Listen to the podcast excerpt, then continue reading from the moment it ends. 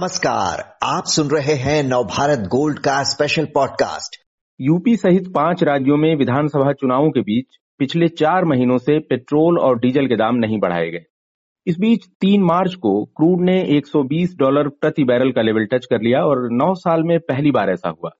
इसके चलते अब भारत में चुनाव के बाद पेट्रोल, डीजल के दाम कितने उछल सकते हैं और इसका आम लोगों पर कैसा असर पड़ सकता है? इसके बारे में चर्चा करने के लिए हमारे साथ हैं जाने माने अर्थशास्त्री मदन सबनवीस जी। सबनवीस जी, स्वागत है आपका। ये बताएँ कि अब जो क्रूड में उछाल आया है और पिछले चार महीनों से पेट्रोल, डीजल के दाम नहीं बढ़ाए गए हैं तो क्या लगता है अब 10 मार्च को जब रिज़ल्ट आएगा इलेक्शन का, उसके बाद कितनी बढ़ोतरी हो सकती है? धन्यवाद अखिलेश जी। हमने देखा कि पिछले साल भी ये स्टेट राज्य के इलेक्शन के बाद सरकार ने दोनों पेट्रोल और डीजल का प्राइस को बढ़ाया है। और यही हम तो एक्सपेक्ट कर सकते हैं कि 10 तारीख के बाद ज़रूर होगा।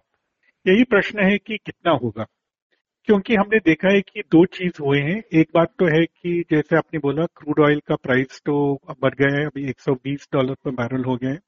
और दूसरी तरफ़ से हमने देखा है कि एक्सचेंज रेट भी डिप्रिसिएट हुआ है। तो अगर हम अगर रुपी डॉलर का रेट देखेंगे अभी we are now close to down seventy six dollar पर सेवेंटी सिक्स रुपीज़ पर डॉलर तो इन दोनों की वजह से हम देख रहे हैं कि the overall price of manufacturing of petrol और डीजल दोनों तो बढ़ गए हैं। और अगर हम मान ले मान लेंगे कि अगर uh, जो भी टैक्स uh, स्ट्रक्चर जो है अभी दोनों सेंटर और स्टेट्स का अगर अनचेंज रहेगा तो हमारा ये एक्सपेक्टेशन है कि पेट्रोल का प्राइस पंद्रह रुपया लीटर तक बन सकता है, अगर कोई भी रिलीफ नहीं मिलता है। और डीजल का कुछ सात आठ रुपया ज़्यादा हो सकता है। और जैसे आपने एक ठीक बताए हैं कि नवंबर से हमने देखा है कि दोनों डीजल और पेट्रोल का प्राइस अनचेंज रहा है। और तभी भी हमने देखा है कि पेट्रोल क्रूड ऑयल का प्राइस तो नब्बे डॉलर तक का पहुँच गया था। और वहाँ पे भी जो भी लॉस जो है इस पे ऑयल मार्केटिंग कंपनीज़ ने एब्जॉर्ब किया है। तो अब देखना पड़ेगा कि कितना सरकार टैक्स पे कोई रिलीफ देते हैं या नहीं देते। जी छब्बीस अक्टूबर को पिछले साल जो है सबनवी जी क्रूड साढ़े छियासी डॉलर के पीक पर था और उसके बाद से दाम थोड़ा नीचे आना शुरू हुआ था और दिसंबर में ये उनहत्तर डॉलर के करीब आ गया था। तो उस दौरान पेट्रोल डीजल के दाम नहीं घटाए गए। जब ये घट रहा था और अब दाम बढ़ाने की बारी आई है। तो ये फैसला जो है, क्या क्रूड बास्केट और कुल मिला के किन चीज़ों के आधार पर किया जाता है? तो अगर हम देखेंगे, क्रूड प्राइस तो सबसे इम्पोर्टेंट है। वो तो बेस प्राइस होता है। उसके ऊपर रिफाइनिंग का कॉस्ट होगा। अगर अगर पेट्रोल के लिए देखेंगे छह सात रुपया लगता है कि रिफाइनिंग, क्रूड ऑयल से उसको रिफाइन करके पेट्रोल तक पहुँचने के लिए।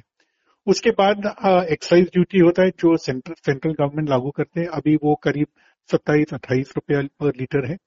आ, ये भी याद रखना चाहिए कि नवंबर में सरकार ने इसको दस रुपया का काट दिया था। पहले तो थर्टी एट रुपीज़ था अभी twenty seven twenty eight rupees हो गया है। उसके बाद डीलर का कमीशन होता है जो पेट्रोल स्टेशन है वहाँ पे कुछ साढ़े तीन चार रुपया का कमीशन मिलता है। और उसके ऊपर जो भी स्टेट्स हैं अपना जो भी अपना रूल्स है वैट पे अलग अलग रेट होता है। जैसे हम मुंबई में देखते हैं कि approximately it is thirty seven and half percent Delhi में काफ़ी कम है। तो इसलिए जो डिफरेंस है पेट्रोल का प्राइस मुंबई में एक सौ दस रुपया है और दिल्ली में नाइन्टी फाइव रुपीज़ है। जो फ़र्क होता है, खाली वो स्टेट का जो टैक्स लागू होता है, उसी में फ़र्क आता है। जी सरकार ने पिछले साल दिवाली से एन पहले जो आपने याद दिलाया कि पेट्रोल और डीजल पर एक्साइज ड्यूटी कम की थी इस बार क्या सरकार के पास ऐसी गुंजाइश दिख रही है आपको कि इस क्रूड के उबाल से जो है आम लोगों को थोड़ी राहत दी जाए तो कुछ गुंजाइश कितनी दिख रही है सरकारी खजाने में? कि अगर हम बजट पे पीछे जाते हैं कि what was done in the budget हमने देखा कि गवर्नमेंट सेंट्रल गवर्नमेंट ने इसका कोई बफर नहीं किया, क्योंकि जो भी जब बजट तैयार किया गया था, वो एजम्पन था कि क्रूड ऑयल का प्राइस सत्तर, पचहत्तर के बीच में रहेगा। लेकिन अभी हम देख रहे हैं कि एक, 120 है और मेरे ख्याल में अगर ये वॉर खत्म भी होता है प्राइस फिर से सत्तर पचहत्तर पर नहीं पहुंचेगा। मेरे ख्याल में 80 90 के बीच में ज़रूर रहेगा। इसका मतलब है कि ये जो प्राइस प्रेशर होगा वो पूरा साल रहेगा।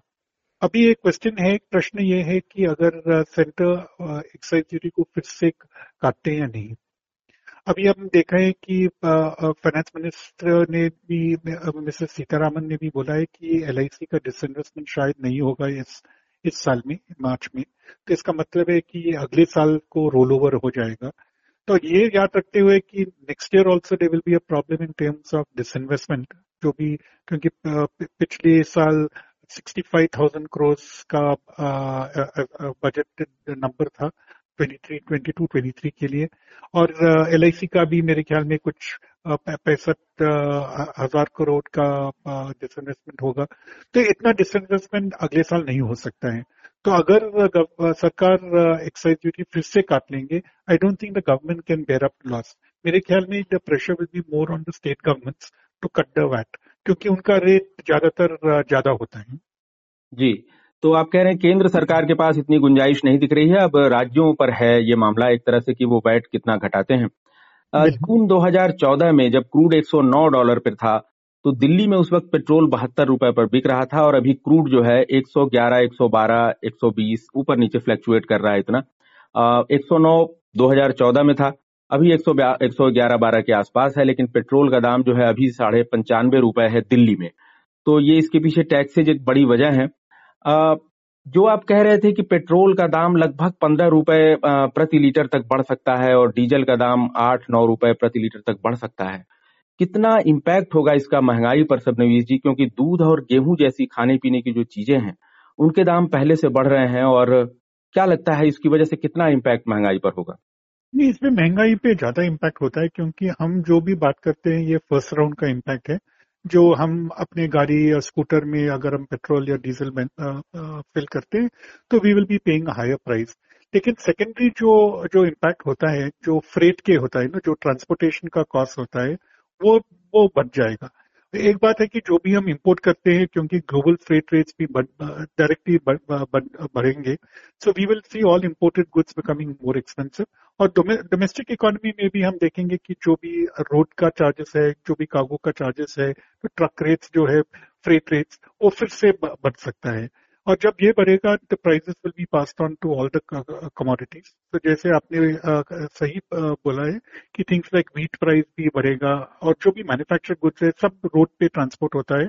And higher price of diesel will mean that generalise inflation ज़रूर हो जाएगा। जी। रिटेल इन्फ्लेशन पहले ही छह परसेंट के से ऊपर आ चुकी थी जनवरी में, जनवरी का जो डेटा था। और तब अभी पिछले 10-15 दिनों पहले आरबीआई गवर्नर ने कहा कि पैनिक करने की ज़रूरत नहीं है, लेकिन अब जो क्रूड का इम्पैक्ट आने वाला है, जो आपने बताया तो क्या हम लोग ऐतिहासिक तौर पर ऊँची महँगाई के दौर में जा रहे हैं? बिल्कुल। जैसे कि पॉलिसी में रिज़र्व बैंक ने का अनुमान यह है कि सीपीआई इन्फ्लेशन चार दशमलव पाँच परसेंट होगा। हम बैंक ऑफ़ बड़ौदा में हमारा एस्टिमेट है कि पाँच दशमलव पाँच five two five point five होगा था। ये पॉलिसी की तरफ़ के, टाइम पे थे। लेकिन अभी हमारा एस्टिमेट ये है कि ये छह परसेंट के ऊपर ही रहेगा। एवरेज भी छह परसेंट होगा 5.5 टू सिक्स परसेंट ऐसी स्थिति में।